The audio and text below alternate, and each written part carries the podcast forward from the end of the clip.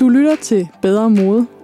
En podcast om garderobeglæde, tøjtanker og modebranchens grønne omstilling.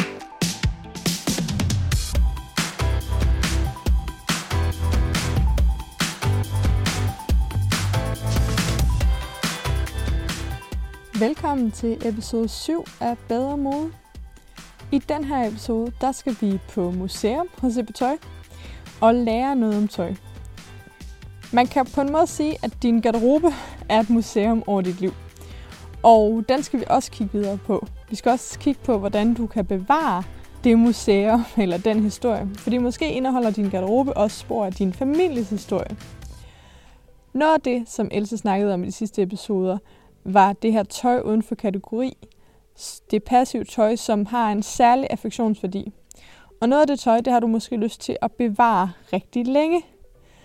Derfor har jeg allieret mig med en, som ved noget om det, og øh, det er en museumsinspektør. Og fordi jeg snakkede med hende, så var det oplagt at kigge lidt mere på, hvad laver folk, der professionelt lever af at passe rigtig, rigtig godt på tøj? Jamen, de passer på tøjet, og de udstiller tøjet.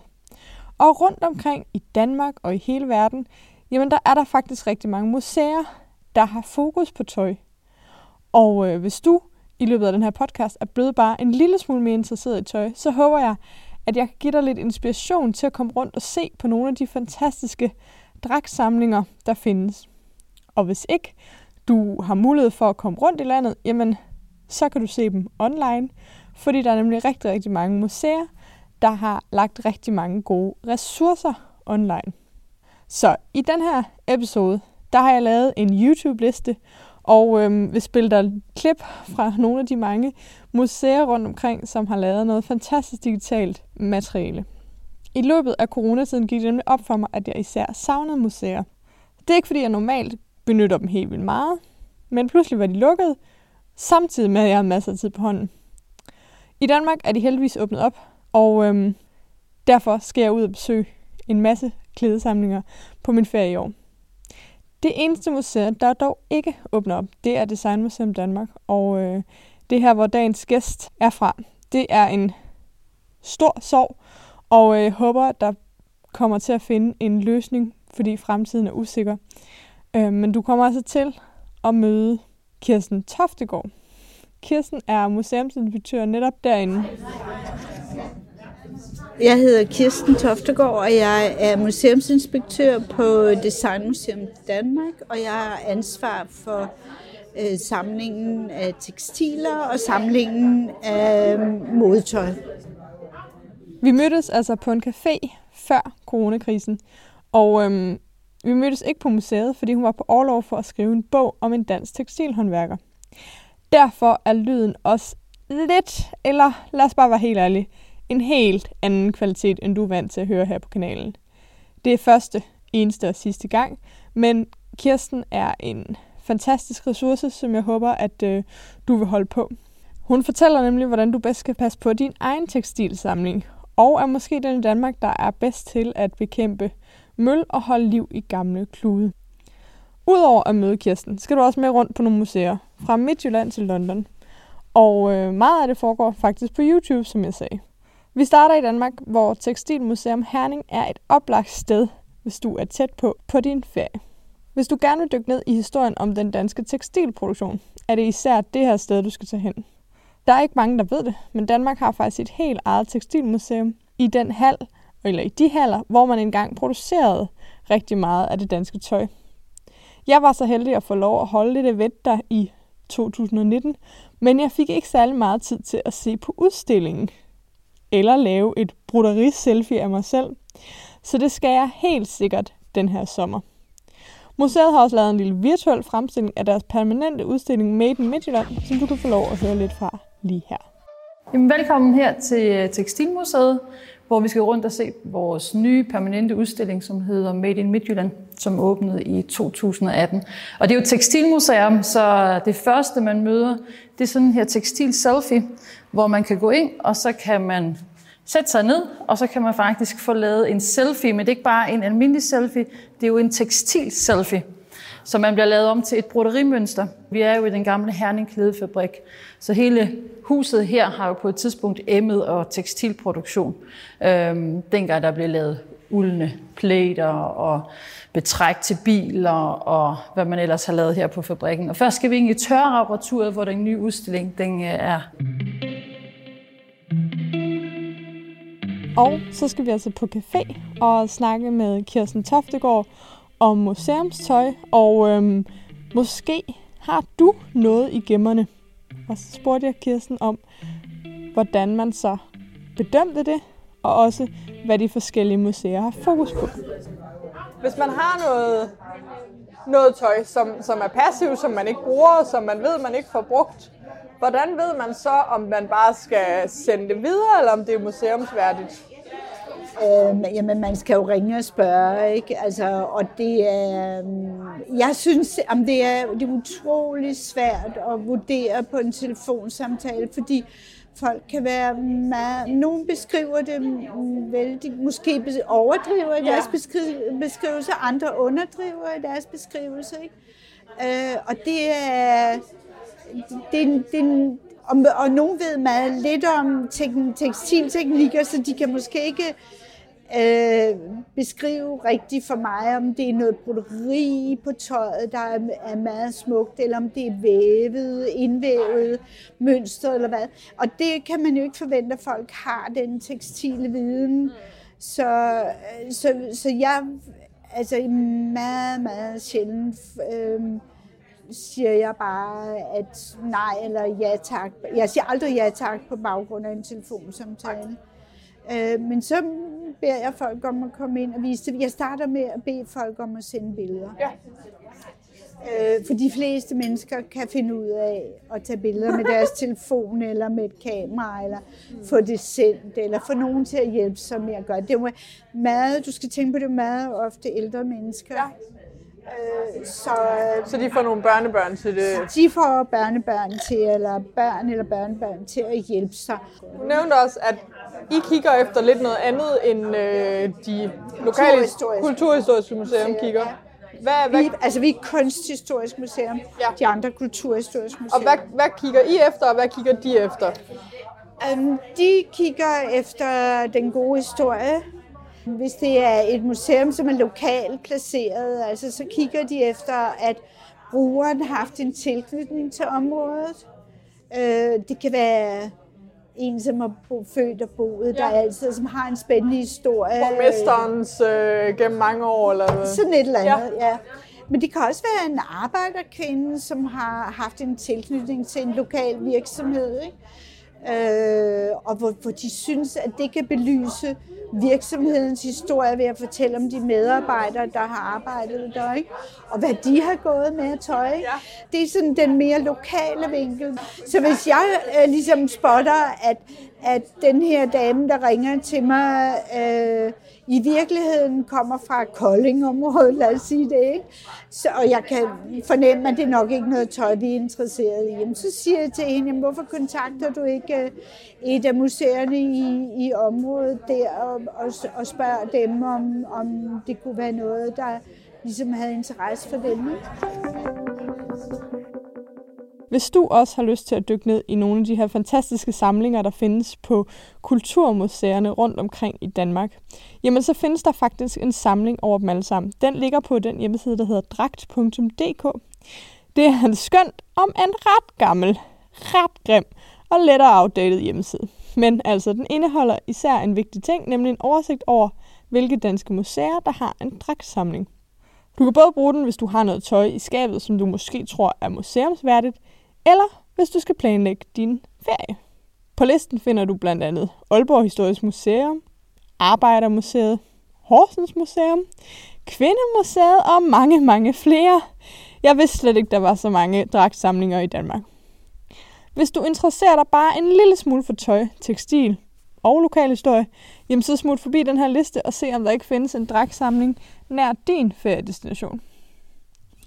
Jeg skal sandsynligvis besøge min far i Viborg i løbet af sommeren, og her har jeg tænkt mig at tage et smut forbi Viborg Stiftmuseum. Og øh, de skriver altså følgende. Viborg Stiftmuseum har en mindre dragtsamling, som er præget af, at byen var et kirkeligt og administrativt centrum gennem århundreder. De kirkelige dragter omfatter hovedsageligt messehavler, med hovedvægt på tiden fra 1960 til 1750. Byens embedsstand er repræsenteret med uniformer fra landsretten, administrationen, militæret og statsskovbruget. Af embedsdragter har Viborg Stiftmuseum to kinesiske mandarindragter i silke fra 1800-tallet. De er en del af en større samling kinesiske antikviteter, som en af byens daværende apoteker erhvervede sig under et længere ophold i Kina. Det er nok ikke mange timer, man kan bruge på Viborg Stiftmuseum eller nogle af de andre små lokale museer, men hvis du alligevel er turist, så giver det et øh, dybere forhold til der, hvor du er. Og jeg synes altid, det er super spændende at komme på besøg. De her museer, de koster også sjældent særlig meget at komme ind på. Vær opmærksom på, at dragt.dk er ret gammel. For eksempel har Tøjhusmuseet i mellemtiden skiftet navn til Krigsmuseet. Så brug listen som udgangspunkt og lav din egen research, inden du dykker ned på det lokale museum. Eller lad være med at lave research og se så, hvad de har i stedet for.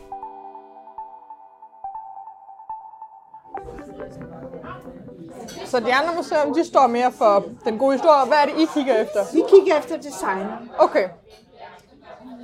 Og er det også hverdagstøj, almindeligt tøj, eller er det kun Nej, det er da alt muligt tøj. Okay. Altså, jeg for eksempel fortælle, at vi har, vi har en, øhm, et sæt arbejdstøj, som øh, den billedhugger inde, som hedder Helen Skov, som har lavet den store hest over i Randers. Ja, den har jeg set. Ja. Øhm, Jeg vidste ikke, den var lavet af en kvinde. jo. Hun har også lavet øh, statuen med Christian den 10. tror jeg, det er. Den står på Sankt Anne Plads. Og øh, hendes garderobe har vi, vi ikke hele garderoben, vi har arvet, vi har fået doneret rigtig meget fra hendes garderobe. Og hun var meget rigt gift, så hun havde også råd til at forsyde sit tøj. Og hvordan er det godt design? Fordi det lyder jo også som noget, der er historisk værdi. Altså ved, ved, ved hendes arbejdstøj, der er det fordi, det syder Holger Blom. Okay. Og det er altså sjovt, ikke? Ja. Fordi, hvornår har Holger Blom ellers beskæftiget sig med arbejdstøj? Jeg kender kun et tilfælde, og det er det, ikke? Okay. Og så, så det har ligesom en lidt speciel historie omkring ja. hende. Men det er også en speciel historie, at vi har samlet en garderobe ind. Øh, Det er ikke noget, vi gør normalt, men det har vi gjort med hende, fordi der var så høj kvalitet på så meget af tøjet. Og fordi det repræsenterede næsten fem årtier. Så vi fik tøj fra 1920'erne op til 1970'erne. Og det, det er jo helt specielt, ikke? at en kvinde har samlet og gemt ja. sit tøj. Ikke? Og det har været, fordi det har været høj kvalitet. Ikke? Hvor gammel skal det tøj, man har liggende være, før det har museumsrelevans? Det kan være fra i går. Nå, Fordi for i går er det jo historisk. Ikke? ja. altså, sådan definerer vi historie. Ikke? Altså, historie var jo også det, der foregik i går, eller Ja. for en måned siden. Ikke? Hvad er det ældste tøj, I har? Og hvad er det nyeste? det, det ældste tøj, vi har, er fra 1720-30, tror jeg. Og de fleste, på nær Rosenborg, øhm, så har så de fleste samlinger har ikke tøj, der er ældre end fra 1700-tallet. Men på Rosenborg har de, fordi de har kongedragter. Ja.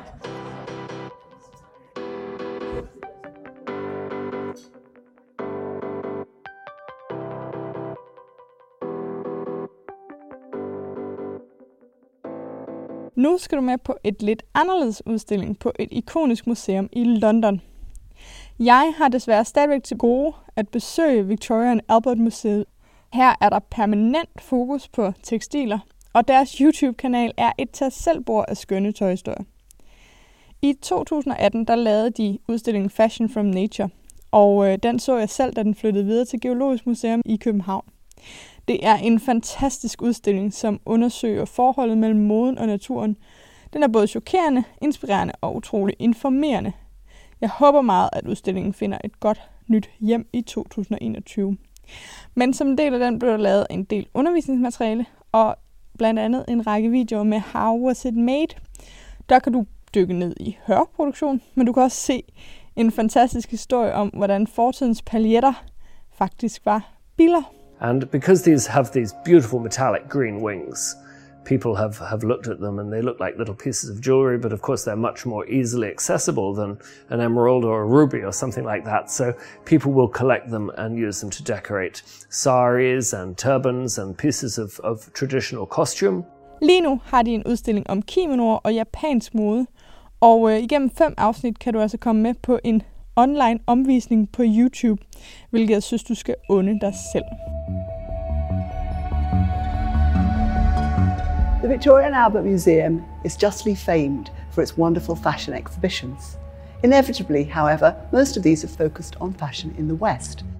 So this exhibition, Kimono Kyoto to Catwalk, shows that fashion has flourished elsewhere in the world. But when one thinks of fashion, perhaps you don't really think about kimono. This iconic garment is usually seen as a timeless, traditional costume. We aim to counter that perception and show that kimono have always been a really dynamic part of Japanese dress and indeed have influenced global fashions. Men det, jeg egentlig har sat Kirsten stævne for at snakke om, er, hvordan man passer rigtig godt på sit tøj. Både det, der måske er rigtig gammelt, men det kan også være, at du har købt noget kvalitetstøj, som du har tænkt dig at gemme til dine børn eller børnebørn. Og det er jo netop hemmeligheden bag mange af de fantastiske tøjudstillinger, vi ser rundt om på verdens museer. Nemlig, at der findes nogle mennesker, der er eksperter i at passe rigtig godt på tøjet. Og en af dem er Kirsten. Og netop den her del af hendes skarpe viden, synes jeg, det er så vigtigt at få videre til dig, der lytter med. Så igen, bær over med lyden, men lyt godt efter de konkrete tips. Hvordan opbevarer man Ja, tøj af det- så ja. god kvalitet? Øhm, jamen, de bliver øhm, det meste af tøjet. I hvert fald det, der er ældre, og det vil sige op til 1950, fordi vi har pladsproblemer, som alle museer har. Det bliver opbevaret liggende i syrefri kasser Ja. Øhm, med syrefri, indpakket syrefrit silkepapir. Og især, altså, der, der er jo nogle af kjolerne, der er så store, så de har deres egen kasse. Ja, og hvor stor er sådan en kasse? Ja, men øh, dem, vi lige, dem vi arbejder med lige nu, de er 41 gange 60 gange mm, 18 cm høje. Øh, men der er nogle af kjolerne, som faktisk ikke kan være i sådan nogle kasser.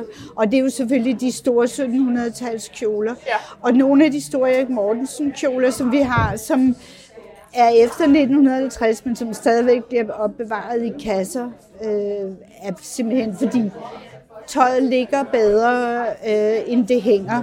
Ja. Øh, Når du hænger en kjole op, så er der jo et enormt pres på skuldrene. Så hvis du vil bevare øh, sømne og, og ligesom stoffet intakt, så skal du lægge det ned. Og så prøver vi, når det for eksempel drejer sig om 1700-tals silke, og lade være med at lave folder på tøjet. Det vil sige, at, at det, der bliver lagt silkepapir ind i alle folder, så de ligesom bliver bløde. Det er en helt speciel måde at pakke det på. Ikke? Vil enhver kunne købe øh, syrefri kasser og syrefrit papir? Ja, øhm, altså der, vi har en, øh, en, en, en virksomhed, der hedder Museumstjenesten, som ligger i Viborg. Og ja, og der kan man selvfølgelig, ja, og der kan man købe øh, silkepapir, syrefrit silkepapir i store pakker, øh, om, og øh, man kan købe kasser. Og det anbefaler jeg folk at gøre, hvis de har for eksempel en, hvis øh, der er mange mennesker, der har en dåbskjole liggende hjemme, som de tager frem en gang hver, det kan gå flere årtier, hvor de ikke har den fremme, og så lige pludselig har de den fremme i 10 år, hvor der bliver født børn i familien ja. igen. Og, øhm, og så opbevarer man dem i, i et eller andet sted. Så der anbefaler jeg folk at øhm, pakke dem i syrefri silkepapir og i for eksempel et gammelt udvasket lagen. Ikke plastikposer. Aldrig plastikpose. Aldrig plastikposer, og det gør vi jo heller ikke, fordi at at dels kan der være skadelige stoffer i plastikposer, som ligesom vandrer over i tekstilet. Øh, men der kan også ske det, at når du pakker øh, en kjole, at der kan komme, der er forskellig luftfugtighed, øh, alt efter hvilket vejr vi har. Og det vil sige, at man, der kan jo meget nemt komme noget fugt øh, med tøjet, fordi alle tekstiler hvis de er naturstoffer, altså bomuld og hør og uld, men især bomuld og hør, de, vil, de suger jo fugten til sig, det ved vi. Øh, og det vil sige, at hænger de ude, og du skal til at pakke det ind, så kan de jo suge den fugt, der er i rummet, som kan være for høj. Så pakker du den ind i, øh, i en plastikpose, og så kan fugten ikke slippe ud, og så går den ind og begynder at nedbryde tekstilfibrene, og så, så har du misæren, når man så må sige. Ikke? Så derfor øhm, er det en blanding af, at du pakker det med noget, hvor møl og andre skadedyr, altså møl er jo også ja, på fremmarsch. Hvordan ja. slipper vi så for møl, hvis vi ikke vil putte det i noget lufttæt? Jamen det, altså, man kan sige, at det er som med møl og øh, andre slags skadedyr, at jo mere de skal bevæge sig ind gennem flere lag silkepapir og flere lag stof, des trættere bliver de. Okay. Så kommer de ikke ind. Altså, de er så, ikke så stadige. Så på den måde kan man sige, at pakke mad ind i silkepapir og, og, og sådan udvasket laner, det, det er præventivt for, at dyrene ikke kommer ind. Ikke? Men øh, jeg gør i mit eget hjem, fordi jeg har haft møl hjemme hos mig. Ikke? Altså, jeg pakker noget ind i plastik. Okay. Øh, men jeg sørger bare for, at det ikke øh, permanent ligger i plastik. Ja. Øh, så tager jeg det ud en gang imellem og, og, og bruger det og lufter det, og, og så kan jeg pakke det ind. Men man skal ikke lægge en dåbskjole ned i plastikpose, så lad den ligge i 10 år.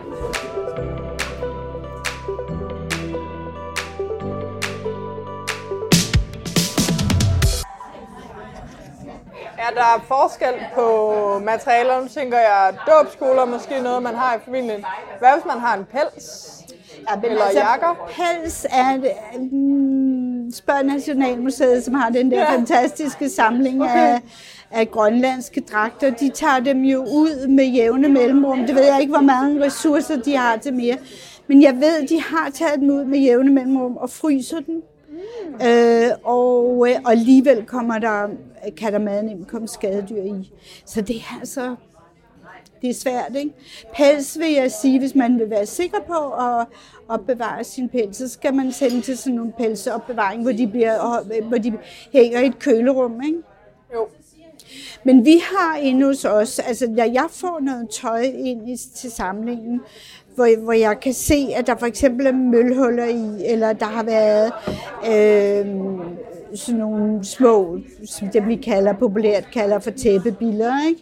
Ja. Øh, og tæppebillerne kan man, ser man sjældent, man ser bare hullerne efter dem. Ikke? Øh, så pakker jeg det i, i øh, silkepapir, øh, og så kommer det i en plastikpose, fordi det skal være tæt, og, ja. men det skal ikke være så lang tid. Det, det. Og så fryser jeg det. Okay. Og der har jeg, altså vi har på museet en, siger jeg, fordi det, det er dig, der bruger den. ja, øh, vi har en laboratoriefryser, som går ned til minus 30. Okay. Og det har de fleste mennesker jo ikke. Nej. Men så jeg kan fryse i, i 3-4 dage, og så er jeg sikker på, at alt er væk. Okay. Og det gør vi. Men, men derhjemme vil man kunne fryse det i min kummefryser i en uge? Jeg ved ikke, hvor, hvor, hvor langt din kummefryser går ned. Den gå ned til sådan minus 15. Ja, altså vi, før i tiden, der havde vi kun sådan en fryser, ikke? Ja. Og der frøs vi, øh, der frøs vi en uge, mm. og så tog vi det op og lagde det, men ikke pakkede det ud, men lagde det i den forsejlede pose. Ja. Øh, og det er altså bare med plastikpose med godt med tape omkring. Ikke? Ja. Og så lå vi ligge en uge. Fordi hvis der så er eventuelle stadier af skadedyrene, så vil de ud, kan de udvikle sig den der uge, hvor det er ude, ja. og så fryser du den en uge igen. Er der noget, man kan lægge i de der kasser? Ej, altså, eller? altså de der, um, i gamle dage, der havde man jo sådan nogle små mølkugler, ja. ikke, der udsendte den der meget kraftige naftalin, men de er forbudt nu. Men i dag der bliver der meget øh, anbefalet sædertræ. Ja, altså det er de naturlige midler, og så sædertræ. Og... Men altså virker det, eller er det bare dyrt træ? Nej, det virker. Nej, jeg tror, det virker. Jeg tror, der er nogle olier i. Jeg tror også, lavendel virker. Ja. Men jeg tror også, at olierne forsvinder. Mm. Det tør ud, ja. Og det er derfor, hvor lang holdbarhed det, det, det har, det ved jeg ikke. Jeg ved bare i en museumsamling, hvor, hvor jeg måske kan vide, at jeg kommer først til en kjole efter 10 år, ikke? Der kan jeg ikke stole på 67 kugler. Så ved jeg, i gamle dage, altså, du ved, der havde man jo det der med, at man, at man havde sommertøj og vintertøj, ja. så man pakkede sit vintertøj ned, når sommeren Det er jo vi jo stadigvæk nogen, der gør. Yes, det gør jeg også indimellem. Men altså, og der ved jeg, at øhm, i gamle dage, der brugte man gamle viser til at pakke mellem. Men jeg ikke, og, og jeg tror, at uden at jeg ved det helt 100%, så tror jeg, at det kan være noget tryksfærden, som har gjort, at det har haft en virkning. Men om man stadigvæk bruger den samme tryksfærde, om der stadigvæk er de samme Nej. stoffer i, det ved jeg Men det du siger, det er, det er lige så meget det her med at pakke det godt ind og i mange lag, som kan være afskrækkende. Ja, Et sted, hvor de også opbevarer masser af gammelt tøj, og noget af det måske endda ældre end på Designmuseet, er Nationalmuseet. Og de har også prøvet at genskabe tøjet, især fra vikingetiden. Lige nu har de nemlig en stor vikingudstilling, og selvom der ikke er meget tøj bevaret fra vikingetiden, så har man stor viden om klæderne fra den gang, og man har gjort meget for at vise dem. På deres hjemmeside kan du se en 3 minutter lang stum video af en viking, der klæder sig på. Det tøj er rekonstruktioner, og museumsinspektøren fortæller her, hvorfor det er så vigtigt at digte lidt oven på de historiske fund, og hvordan vi får en helt anden fornemmelse af historien, når vi ser mennesker og mennesker i historisk tøj.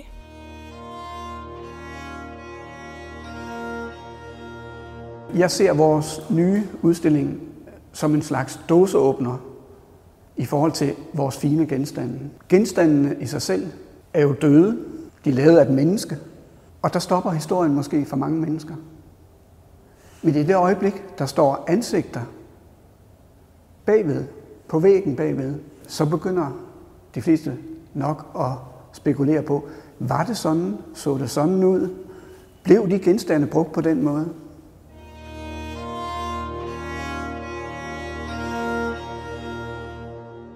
En anden udstilling på Nationalmuseet, som jeg synes er relevant lige nu for alle, der går i tøj, og alle, der bare følger med i samfundsdebatten, er Stemmer fra kolonierne.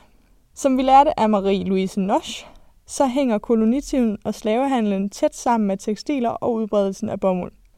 Vi må ikke glemme, at Danmark også har en plads i den triste historie.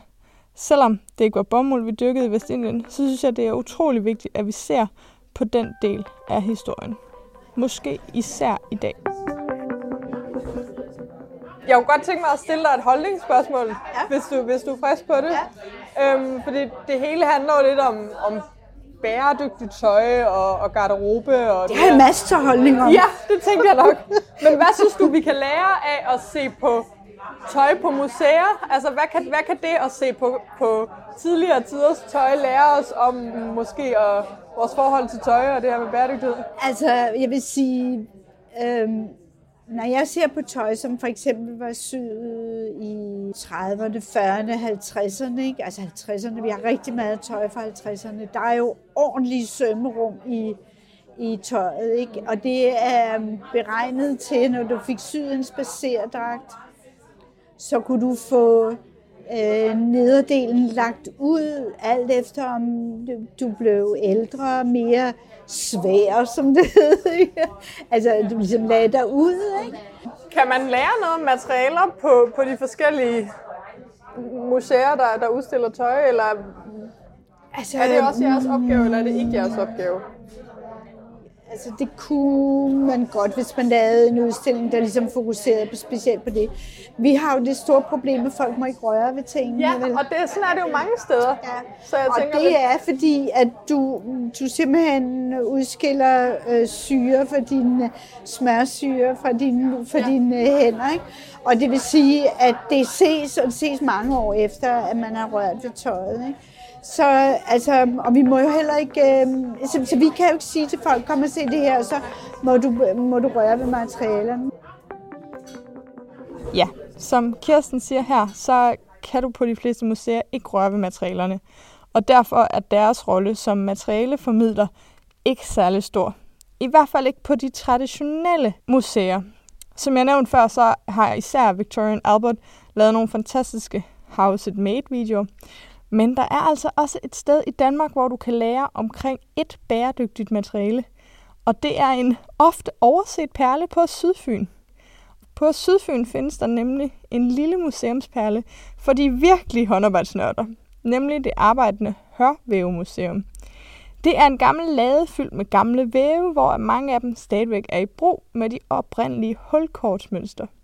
Jeg var der selv for fire år siden og fik en kæmpe oplevelse, og det gjorde min kæreste faktisk også, fordi museet er drevet af passionerede frivillige, som bruger deres fritid på at makke med de her gamle væve. Middelfart Lokal TV har været forbi og lavet en fin reportage, så du kan overveje, om det er et besøg værd. Ude i Kringerup ligger der et lidt specielt museet. Det er Hørvævsmuseet. Her kan man se væve, som før har kørt på damp i aktion. Måden museet bliver drevet på er også lidt speciel. Vi får ikke øh, tilskud og, og, og kan derfor selv træffe bestemmelser om mange ting, som andre museer ikke kan træffe. For eksempel må vi arbejde. Det må man ikke på andre steder, hvor man har vævemuseer, som er under øh, staten eller kommunen. Nu står du ved en af de ældste maskiner derinde. Ja. Kan du fortælle lidt om, hvad er det specielle ved den? Du snakkede lidt om det stof. Øh, ja, altså for det første, så er det jo ret sent i, i dens tilværelse, at den er stiftet bekendtskab med en elmotor. Jo, Den har kørt med remtræk, og det er jo ligesom de gamle tømmerværksteder og mejerier, at man havde en dampmaskine, eller i heldigste fald en vandfald udenfor, ja, som, som så trak en aksel, som remmene gik til. Og alle vores væve med en enkelt undtagelse er til remtræk. Og derfor så står elmotoren så lidt tilfældigt rundt. Så altså, i dag har det handlet om museerne, og det har det, fordi museerne i høj grad er der, hvor tekstilhistorien bevares. Og jeg mener, at vi skal tage det bedste fra fortiden og det bedste fra nutiden for at skabe fremtidens bæredygtige tøjkultur. Ved at tage på museer og se på tøj, får vi en forbindelse til historien på en helt anden måde. Juveler, våben og kunstgenstande kan være svære at forholde sig til, men ved at se på det tøj, som vores forfædre gik i, får vi måske en større fornemmelse for det liv, de levede. Og derved også en større forbundethed med dem. Vi kan også begynde at reflektere over vores eget forhold til tøj, vores visuelle præferencer og vores forbrug. Og så skal vi i høj grad også støtte op om de museer, der påtager sig det kæmpe opgave, det er at bevare vores fælles tekstilhistorie. Jeg håber også, du er blevet inspireret til at besøge et enkelt museum, eller måske se en video eller tre om tøj. Du kan finde den her playliste af YouTube-videoer sammen med show notes til den her episode. Og så ses vi i næste uge til endnu et klik ind i klædeskabet med Else Skjold, hvor vi skal snakke om hverdagsopbevaring. Du har lyttet til Bedre Mode, en podcast af mig, Johanne Stenstrup, produceret for Sustain Daily. Podcasten er klippet færdig af Annette Halstrøm, og vi er super glade for, at du lytter med. Inde på siden bedremode.nu kan du finde show notes, altså en lille beskrivelse af hver episode, samt de relevante links, der nu skulle være. Og jeg bliver også sindssygt glad, hvis du har lyst til at komme med feedback. Det kan du enten gøre inde på siden, hvor der er et kommentarspor. Du kan gøre det i din podcast-app ved at lægge en anmeldelse. Eller du kan gøre det på Instagram, hvor jeg også er under navnet Bedre Mode. Jeg vil sindssygt gerne høre, hvad for nogle tanker den her podcast har sat i gang for dig. Og hvis du har forslag til gæster, ting vi skal tage op, eller bare spørgsmål i det hele taget. Tusind tak, fordi du lytter med, og så ses vi, eller lyttes vi ved, i næste uge.